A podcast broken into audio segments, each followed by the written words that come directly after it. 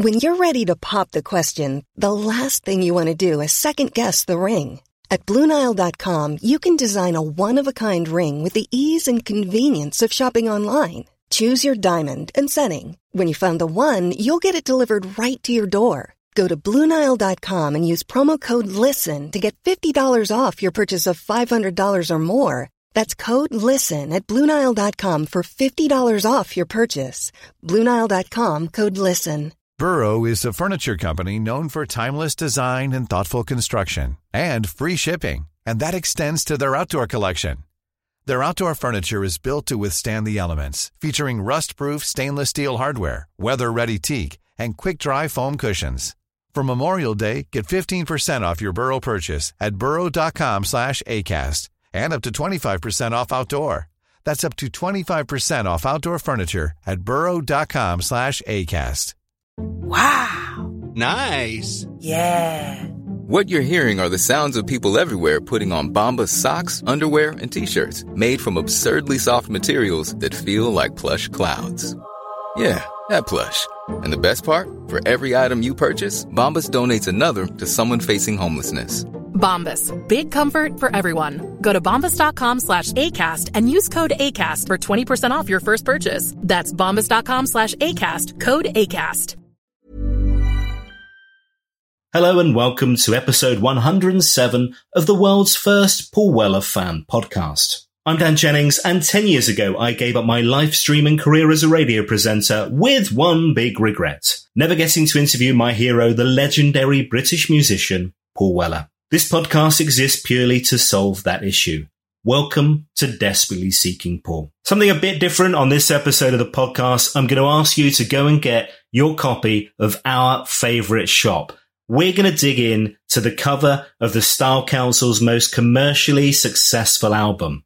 My guest, photographer Ollie Ball, is undoubtedly one of the best album covers in Paul's 45 year career and immediate commercial and critical success on release with an album cover that so many of you fans spent hours, days, and weeks figuring out, poring over every little bit of detail. Ollie Ball, thanks for joining me. You're welcome. My pleasure. Now, I'm looking forward to chatting with you because uh, let me read you some of the quotes from some of the fans of this album and what your work means to them. Okay. So this is Carl Blackburn, who's a listener to the podcast. He says, Our favorite shop has to be the most interesting album cover ever made. That in itself would make a great exhibition. Oh, flattery indeed. Yeah. Shane Jewson, I didn't hunt out anything else from it, but I did study it for hours. Whereas Mike Hoff says, I try to buy everything in there.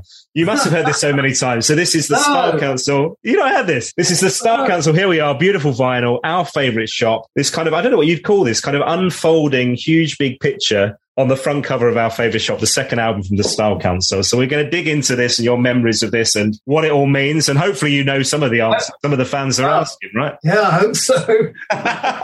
Most flattered by that. people love this album cover, man, and the amount of time they spent with it, kind of studying it and looking at all the details and, and trying to track down the things that are in it and stuff is mad. I once found a bootleg poster of it at Dingwalls Market.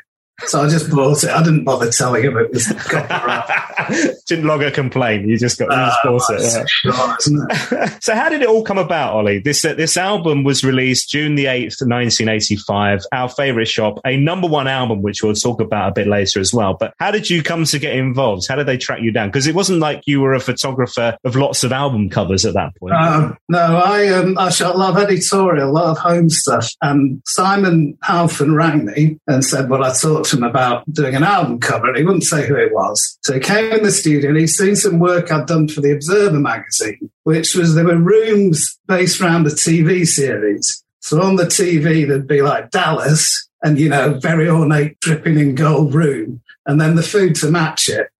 And we did uh, the Tube, Dallas, Chronicle, was it? Or no? But that was very high tech and we had sushi in it. So he'd seen them and liked the look. So he came along and so I said, yeah, I'd love to do it.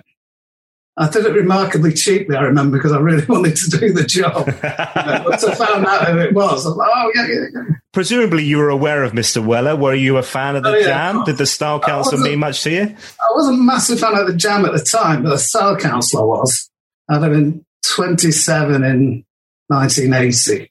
Right. So I'd sort of got my music, you know. I was a member of the Stones fan club when I was 11. And, you know, and I'd seen David Bowie at the Free Trade Hall when it was half empty and Roxy Music, Bob Marley. So, you know, I was well into music, but punk thing sort of passed us by. And we, we were right in the middle of it because we're in Covent Garden. Hmm. But it just seemed something that would be over in a rush, you know. It was a bit grubby at the beginning. and, the, and the talent came out of it, didn't it? And the interesting thing about this second album is that the, so the first album's really eclectic. Paul's hardly on it, really, singing vocals. Quite a lot of the first side of the first album is like instrumental or it's different vocalists and stuff. This second album, Our Favorite Shop, there's a lot of Paul on there. They've kind of settled much more on the lineup with Paul and Mick and then Dee and Steve and Camelle Hinds. So a lot of people talk about this as being their favorite Style Council album. And I think the cover helps, right? Uh, I would hope so. The single "Come to Milton Keynes" was a colour version of it, which, to be honest, I think works even better. But Oh, of course. Yeah, yeah, yeah. Talk us through how this worked then. How much prep did you have to do in advance? Where did the items come from? How much input did you have into that? right, well, after Simon had been, we went to Solid Bond and met Paul and Mick, and they sort of went through the sort of things they wanted and the records. Most of the stuff on the walls is theirs, but some of it's mine, like my snooker cube, my George Best coat hanger. And, you know, we got in the, the gadget machine, you know, the counter. So we had a stylist and she got lots of stuff, the red flag, which Unfortunately, you can't see in black and white, but there's a big red flag in the top left hand corner. And then it was their books and all their record covers and clothes and stuff. We also put it together on a Sunday afternoon. They had turned up in the big Mercedes with his dad and these boxes of records and clothes. And yeah, we spent a few hours putting it all together and shot it, I would think, early evening. It was a Sunday, I remember. Were you all involved in hanging the shop essentially, or did Paul mix Yeah. that? Yeah, everybody hanging stuff up. Uh, everyone got yeah, because I'd have had a couple of assistants there. You know, the set builder, my assistant Ross, and yeah, we would all have been involved in it. Yeah, I love the idea of Paul and Mick like hanging stuff up or making sure the right book is at the front of the rack and things like oh, that. Oh, you know, absolutely. And there's lots of little things going on that things hidden behind other things that are a little bit naughty, shall we say? Well, let's go through some of these things. If we if we're looking at the album cover, like fully opened album cover, we start from Yeah. the left, right, and we've got the book rack. Paul was quoted as saying that there's a lot of interesting books on it, but you can't see all of them, obviously. But they're some of them Um, behind other books and stuff. But we've got things Yeah. like George Orwell at the time was Paul's favorite author. Um, Right. Joe Orton, a biography of Joe Orton. Prick up your ears. Yeah. Lauren McCall. Uh, there were the Skinhead books. Uh, there's a Kenneth Williams book. Up the Junction, I can see there. Karl Marx, Chelsea Program, Danger Man. I just I can see them quite clearly on this this sleeve. And how much of that? That was all stuff that Paul and Mick had brought in. That was all theirs, yeah. That was all all there, and the little references and the little favorite things of theirs and stuff. Yeah. And then next we go to the coat rack. So we've then got some hats, which I believe are part of like the Style Council history. These these things mean Yeah. something to the Style Council. Yeah, they do. And then there's an embassy coupon stuck in the in the rim yeah, of yeah, that. yeah. Yeah, so that was the one from one of the videos, wasn't it? And I think the oh god, what which one was it? Was it the so I think it's the Solid Bond video, wasn't it? The mix mix one. I don't know, I'm not sure. And actually, we've got the cardboard cutout of George Best, and right behind him, John Lennon as well. Uh, well, George was mine, still got that, and John Lennon was his. How did you get preference where George Best was was in front of Lennon? That's a good question. I don't know. Maybe I was pulled rank, perhaps.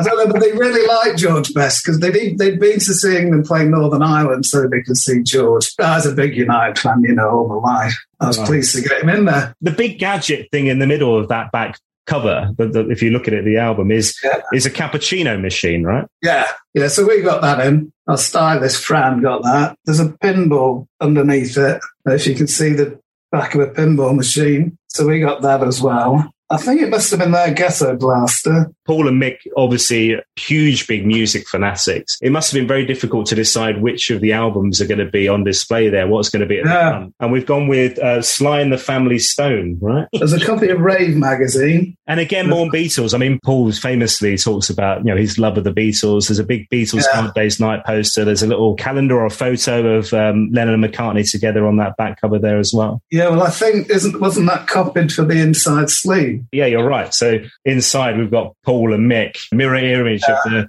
McCartney and Lennon picture that's on the back of the album cover there. Yeah, in fact, there's another copy of Rave up on the shelf. A couple of the other comments from the fans. So Mark Williams on Twitter said, This led to me discovering the magic of Sly and the Family Stone. I bought the LP that featured on the cover. Then I soon bought every other LP I could find by them.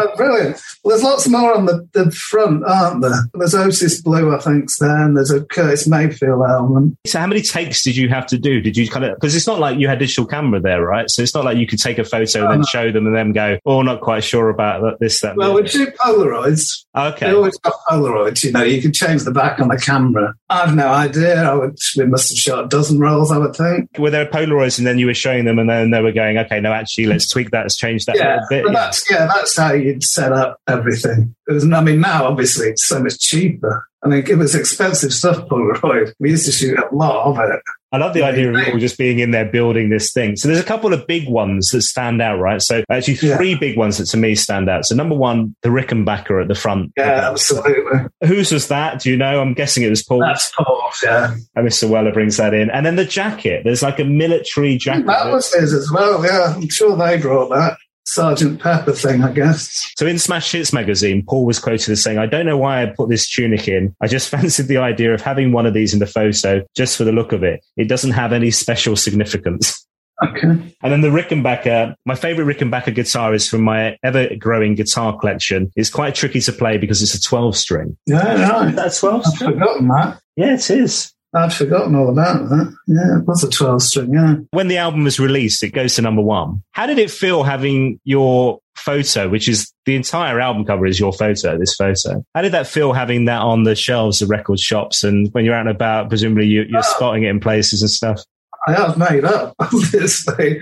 I mean, I was used to having my name in the colour up, So I had lots of credits, like, you know, I worked for the Observer, like I say, and the Telegraph. So I was used to having my name in the magazines, but yeah, having it big like that all over the place was, uh, like I say, finding the poster at Dingwalls Market, like, oh, I love that. so some of the other fans here, Carl Blackburn said, I had a few things already which I don't now. The Suede Head Skinhead books, Rave magazine, the Small Faces, the Soul Rules OK belts. Where's that? Where's the Soul Rules OK belt? Oh yeah, above on the top of the sh- top right of the shelf, right? yeah, yeah, there it is, yeah. He says the Otis Blue LP and one or two other items. I did to go to Extremes in Liverpool, which was a place for t-shirts and badges, looking for an Otis Redding t-shirt, but to no avail. The bloke in there said it doesn't exist. I said it's on the front cover of the latest Star Council LP. He said they probably had it made. I don't know. It's a beautiful T-shirt, though.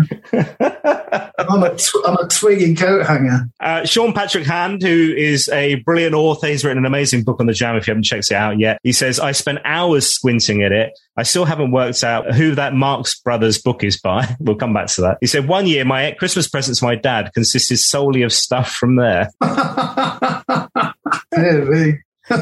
right, where's the Marx Brothers book? Point me to that. one. That's above the Joe Orton book, I think. As we're speaking, Alex McLaughlin has replied, says the Marx Brothers book is called Their World of Comedy. So there you go. Thank you, Alex. The other thing that stands out is the um, the rack on the far right hand side. So above the wording, our favorite shop, you've got a little tiny piano on top of this shelf, but there's basically the drawer, the drawers of the clothes. Yeah. They described that sort of shelving, you know, that sort of desk from a clothes shop.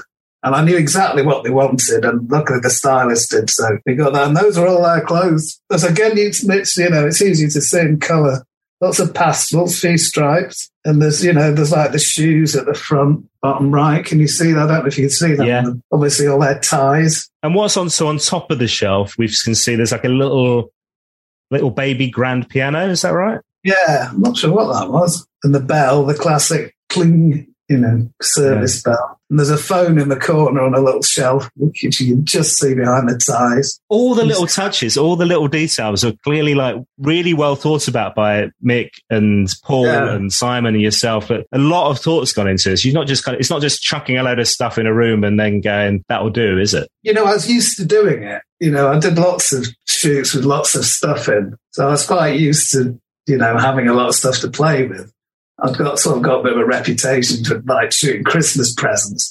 No, it was great fun. Can you see the Clockwork Orange poster? You probably can't. There's probably someone standing in the way of it. That's below another country. They look amazing as well. The two of them look Yeah. pretty dapper on that garden They cover, do. right? Yeah, Paul was very serious. Mick was a little bit lighter, but Paul was just completely down to business. No chat, just get on with it. Straight into the job. Yeah. And what do your family, what do your friends say when this goes live? So this this album goes out. I mean, how are you shouting from the rooftops that you you you're part well, of a number one album, or do people? We all worked in that business, you know. I mean, the fact of number one was a bonus, you know. The studio I worked in, there are always lots of bands in and out because I shared an office with Cameron McVey, who did the first Madness cover, all the early Boy George stuff. So all those people are often in and out of the studio. I mean, Cameron ended up marrying Nina, Neneh Cherry, and he went on into the music business. He gave up photography and became a musician and a producer. So we were used to having lots of pop stars around, you know. And I mean, Bryan Ferry had been in there. I met David Essex when I was an assistant. Morecambe and Wise were in a couple of times, and Tommy Cooper. So you're quite used to having celebs around the place. And also, most of my friends were in the magazine and advertising business. So we were sort of used to stuff being published, you know. But yeah, I mean, that was a kick when it went straight to number one. That's the only cover I ever did. I was going to ask you, so what, yeah. what came next? But that's literally the only album cover you've ever done. The only album cover I ever shot. When I was an assistant, my boss did a lot of work for A&M Records. So I maybe did some little shots for them, but, but nothing like that. It's the kind of thing now where you would think, in the same way that Paul and Mick took their inspiration from artists and things that they loved, it's the kind of thing that you could see, like bands that are around now who grew up with the Style Council, love the Style Council. You could see that being the inspiration for an album cover for them. So I think step up to the plate, bands. If that's you, you could recreate this as, you know, and do a version well, of this for your own Sergeant Pepper was an influence you know, on having lots of stuff to look at. Because as a kid, we all spent hours working out who was who on that. You know, I guess I was 14 when that came out. I'm trying to remember because I think the version I had of that, there was like a little in, inlay card with them all numbered and you could look them up. Did the original come with that or not? I don't think so. I don't think so. It came, there was a sort of a coloured cutout sheet with moustaches and corporal's stripes and stuff. But no, I don't think there was a key to it then. Isn't that the lovely thing about vinyl? I mean, this in the world of MP3 and streaming, this album cover wouldn't work at all, would it? Oh no. Well, it did. They never used it on the CD box or the cassette because it's too small, wasn't that? So yeah, without vinyl, uh, I'm a big fan of record covers. There's quite a lot of them here. you have to take us through your collection. Of. Is this one in there? I have got one copy of it. Yeah, I, was given. I remember I was given three, and I signed a couple and gave them to friends. But then actually, I dug this singles bag out last night. I've actually, it says to my mate Ross from Ollie. So Ross was my assistant. I obviously gave it to him at some point, but it's ended up back with me. So, so you can buy prints of this, folks. We should mention, I'll put the link in the show notes at the Snap Gallery. You can buy prints yeah. online and it's the full color version, right? Yeah, yeah. So this is the only album shot. So in terms of your photography career since, what was the kind of things that you were mainly doing after that? Well, I used to work for most of the women's magazines. Not so much fashion. I shot a bit of fashion, but mostly accessories, you know, lots of shoes and bags and stuff. And I did catalogue work. Habitat catalogue was my first big break. I worked on that as an assistant and then full time. And so that's how I got the magazine work. You know, working on Habitat was quite prestigious at the time. So yeah, most of the women's mags, most of the homes mags. A couple of things I, I can't work out, so you, you might be able to clear them up for us, yeah. right? So on the back cover, there is a cycling shirt, rally cycling shirt. Yeah. And to the bottom right of it, there's like a, some kind of pamphlet with a cross on it. Under the CND beret, I'm guessing it is. Well, it says in memoriam. I think it's Mary Mac something. So I don't know if that's a could be a family, someone, maybe his grandmother or something. Mary Mac M something like McMurphy or something. We're getting closer to the truth on that one, Ollie. Thanks. And okay. And then on the on the front, uh, so above the door, above the another country poster, there's a drummer. The left one is a black guy playing the drums. I'm not sure who that is. Then there's the Gospel according to Al Green. Then I think that's an Al Green album next. Then there's Curtis Mayfield and then Otis Blue. And then on the wall, there's some more, one of which is a Tamla Motown greatest hits, which I recognize. I love this idea of things being slightly outshot, and then it, it, like even more, people having to try and work out the bottom half of an album cover to work out what Yeah. it is. you could spend days and then people have. Yeah, I mean, yeah, of people really. such just looking through this with a massive. It's definitely easy to clock it in colour as well. Because, you know, it makes it more familiar, doesn't it? I mean, like Otis Blue is very obvious when you see it in colour, but it might not be so clear in black and white. Wouldn't it be lovely if we had like a new deluxe version of the album to celebrate whatever the next big anniversary is? I'm guessing 40 years will be the next, next big one coming out. Yeah, And what if that album cover was color? Wouldn't that be a lovely thing? that would be nice. Yeah, it would, but I've only, I've only got that one cover. Simon's got everything. I mean, because the, one I've got, oh, they are in it, aren't they? They're not in the, so the singles bag, they're no, there's no one in it. It's just the empty shop. It would look good in colour. In fact, it'd look great in colour. Please get him to do it. if only for the royalties, right? I'm guessing you don't get paid by the amount of sales a record makes. So you don't get the extra bonuses like a like a film, do you? Uh, The, the kickback when it sells six. no, I don't you know, it didn't really lead on to any other work, which, but there you go. Well, look, so many people love this album cover, mate. It's um, it's a it's a lovely piece of work. Uh, I mean, it must be so nice to kind of just have that as a physical thing that is your Yeah. work that's in so many people's households, right? Well, someone gave me a, a birthday present. It's the um, Tim Burgess listening party book. Oh yeah, I got that, I it got that for and he Christmas. Gives Yeah. it, to, gives it to me. He goes, "You're in it,"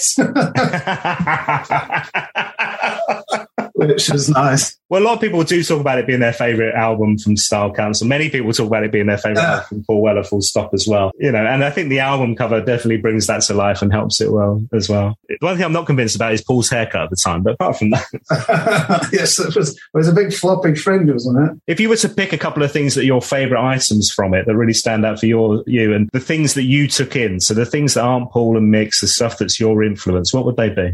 Well, the only things that are mine really, the Snooker cue and the George Best hanger. But of their stuff, the Otis Redding T-shirt, without a doubt, would be my favourite thing on Yeah. there.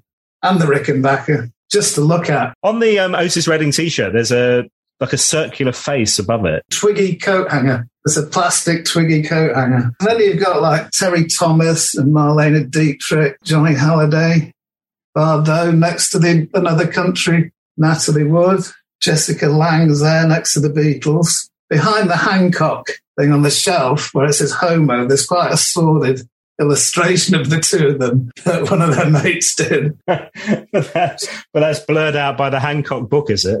Well, it's hidden the crucial bits, yeah. I mean, there's a bit of debate on this podcast about whether Paul is into football, not into football, is a Chelsea fan proper, not a Chelsea fan. But that is Peter Bonetti on the on the above the shelf there, Yeah. Yeah, yeah. With a Chelsea rosette, right? Yeah, and there's a Chelsea programme at the top of the bookcase. Oh yes, you're right. Chelsea football So, program. so yeah, it's definitely Chelsea. So the complete works of Oscar Wilde. I think it says in memoriam Mary McMurphy. As I say, maybe it's a grandmother or something. Hmm. When you got everything in the can, you got everything you needed. How did you know you were done? And what happened then? Did you kind of? It was a Sunday night, so not an awful lot going on. But did you pop off for a roast Well- dinner somewhere? Did you all just clear off home? How did that what happened? I remember I probably went to the pub, I should think. um, um, but I was thinking about this. I've got a feeling we had to pull the set down before we saw the film. And I think they'd have taken all that stuff back on the night. I don't remember them coming back the next day because it was a higher studio, Bow Street. Right. So it's at Covent Garden, right next to the Opera House, underneath the old Floral Hall. So I've got a feeling we took the risk, which you'd never like to do, and we had to actually break it down before we saw the film. You know, because you'd see the film within a couple of hours, but obviously not on a Sunday. Normally, I'd have shot a test early on, so that before we actually started shooting, you'd know that you'd got the light right and everything. So that's always a bit seat of the pants. That a bit scary. I love the idea of them all packing away their stuff and shuffling off. But you're right, not not knowing if this has been a success or not. Yeah. It is from what you've been telling me. It definitely was. It's never occurred to me that, so many people would be so obsessed with it. That's it's great. Yeah, like, I mean, literally with magnifying glass in hand, trying to figure out what Yeah. these things are. You know. Ollie, hey, look, thank you so much for your time taking me for a little journey around this magnificent album cover. Um, what did you make of the music within it? What do you make of it as an album to listen to? Oh, I love that. Yeah. It's more political than his earlier stuff. Yeah, no, he's, well, he's a genius, isn't he? He just keeps on giving. It's brilliant to have a career that long. I mean, so many don't, do they? Yeah, it's remarkable, isn't it? Absolutely. Hey, look, this has been so lovely. As you'll know um, from the podcast, I have two questions that I ask my guests at the end of every episode. You're allowed one Paul Weller song for the rest of your life. It can be the Jam, the Style Council, or solo. I'm guessing, as you've done one of the most iconic album covers in the history of Mr. Weller, that you'll probably pick the Style Council. But what are you going to go with? Yeah, I like Speak Like a Child. Oh, why that one? I, I like the, the trumpets in it. Horns, you know, the builds up to the climax, but nice, cute lyrics. And then final question. Um, so the purpose of this podcast is not least to dig into the memories of people like yourself who've met Paul, worked with Paul, these connections from Mr. Weller that so many people have got stories to tell and about themselves and their great careers as well. But really it's to get that interview with Paul Weller that I never managed during my radio career. So if it happens, my friend, what should I ask him? Well, mine would be, does he wish we'd done it in colour rather than black and white? no, I do. I wish it had been in colour. It would have made it a little easier for fans to hunt out the things, wouldn't it? Yeah, but maybe then too easy, perhaps. Because the Beatles, the Sergeant Pepper, like you mentioned, was full color, wasn't it? That album cover was Yeah. right Yeah, in yeah. its colors from. Um, Yeah. yeah, yeah. that's a great question.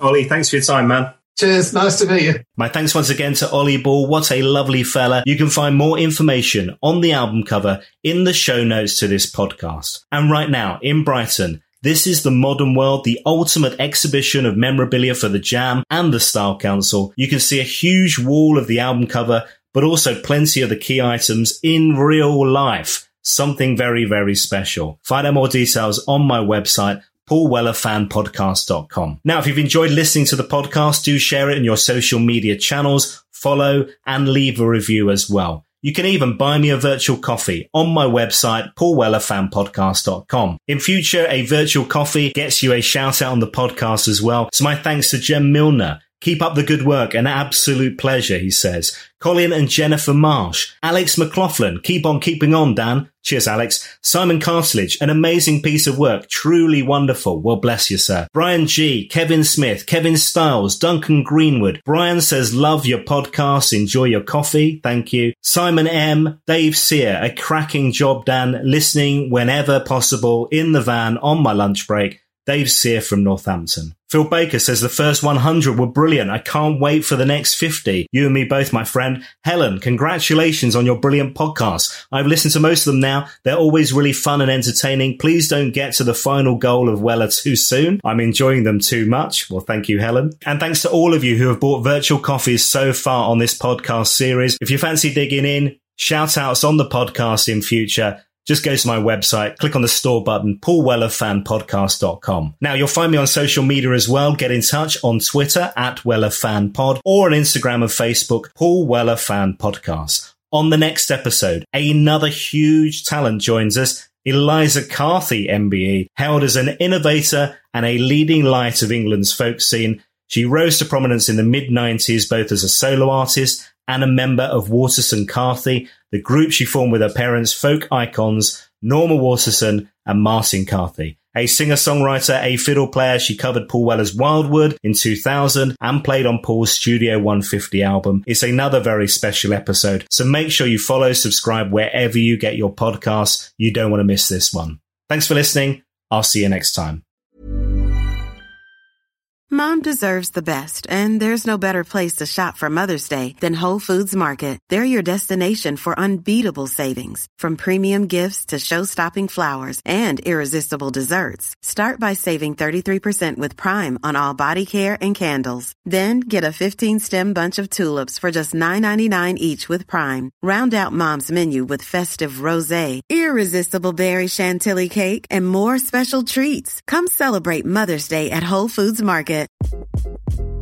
Hi, this is Craig Robinson from Ways to Win, and support for this podcast comes from Invesco QQQ, the official ETF of the NCAA. The future isn't scary. Not realizing its potential, however, could be. Just like on the recruiting trail, I've seen potential come in many forms as a coach. Learn more at Invesco.com slash QQQ. Let's rethink possibility. Invesco Distributors, Inc. When you make decisions for your company, you look for the no-brainers. If you have a lot of mailing to do, stamps.com is the ultimate no-brainer. Use the Stamps.com mobile app to mail everything you need to keep your business running with up to 89% off USPS and UPS. Make the same no-brainer decision as over 1 million other businesses with Stamps.com. Use code PROGRAM for a special offer. That's Stamps.com, code PROGRAM.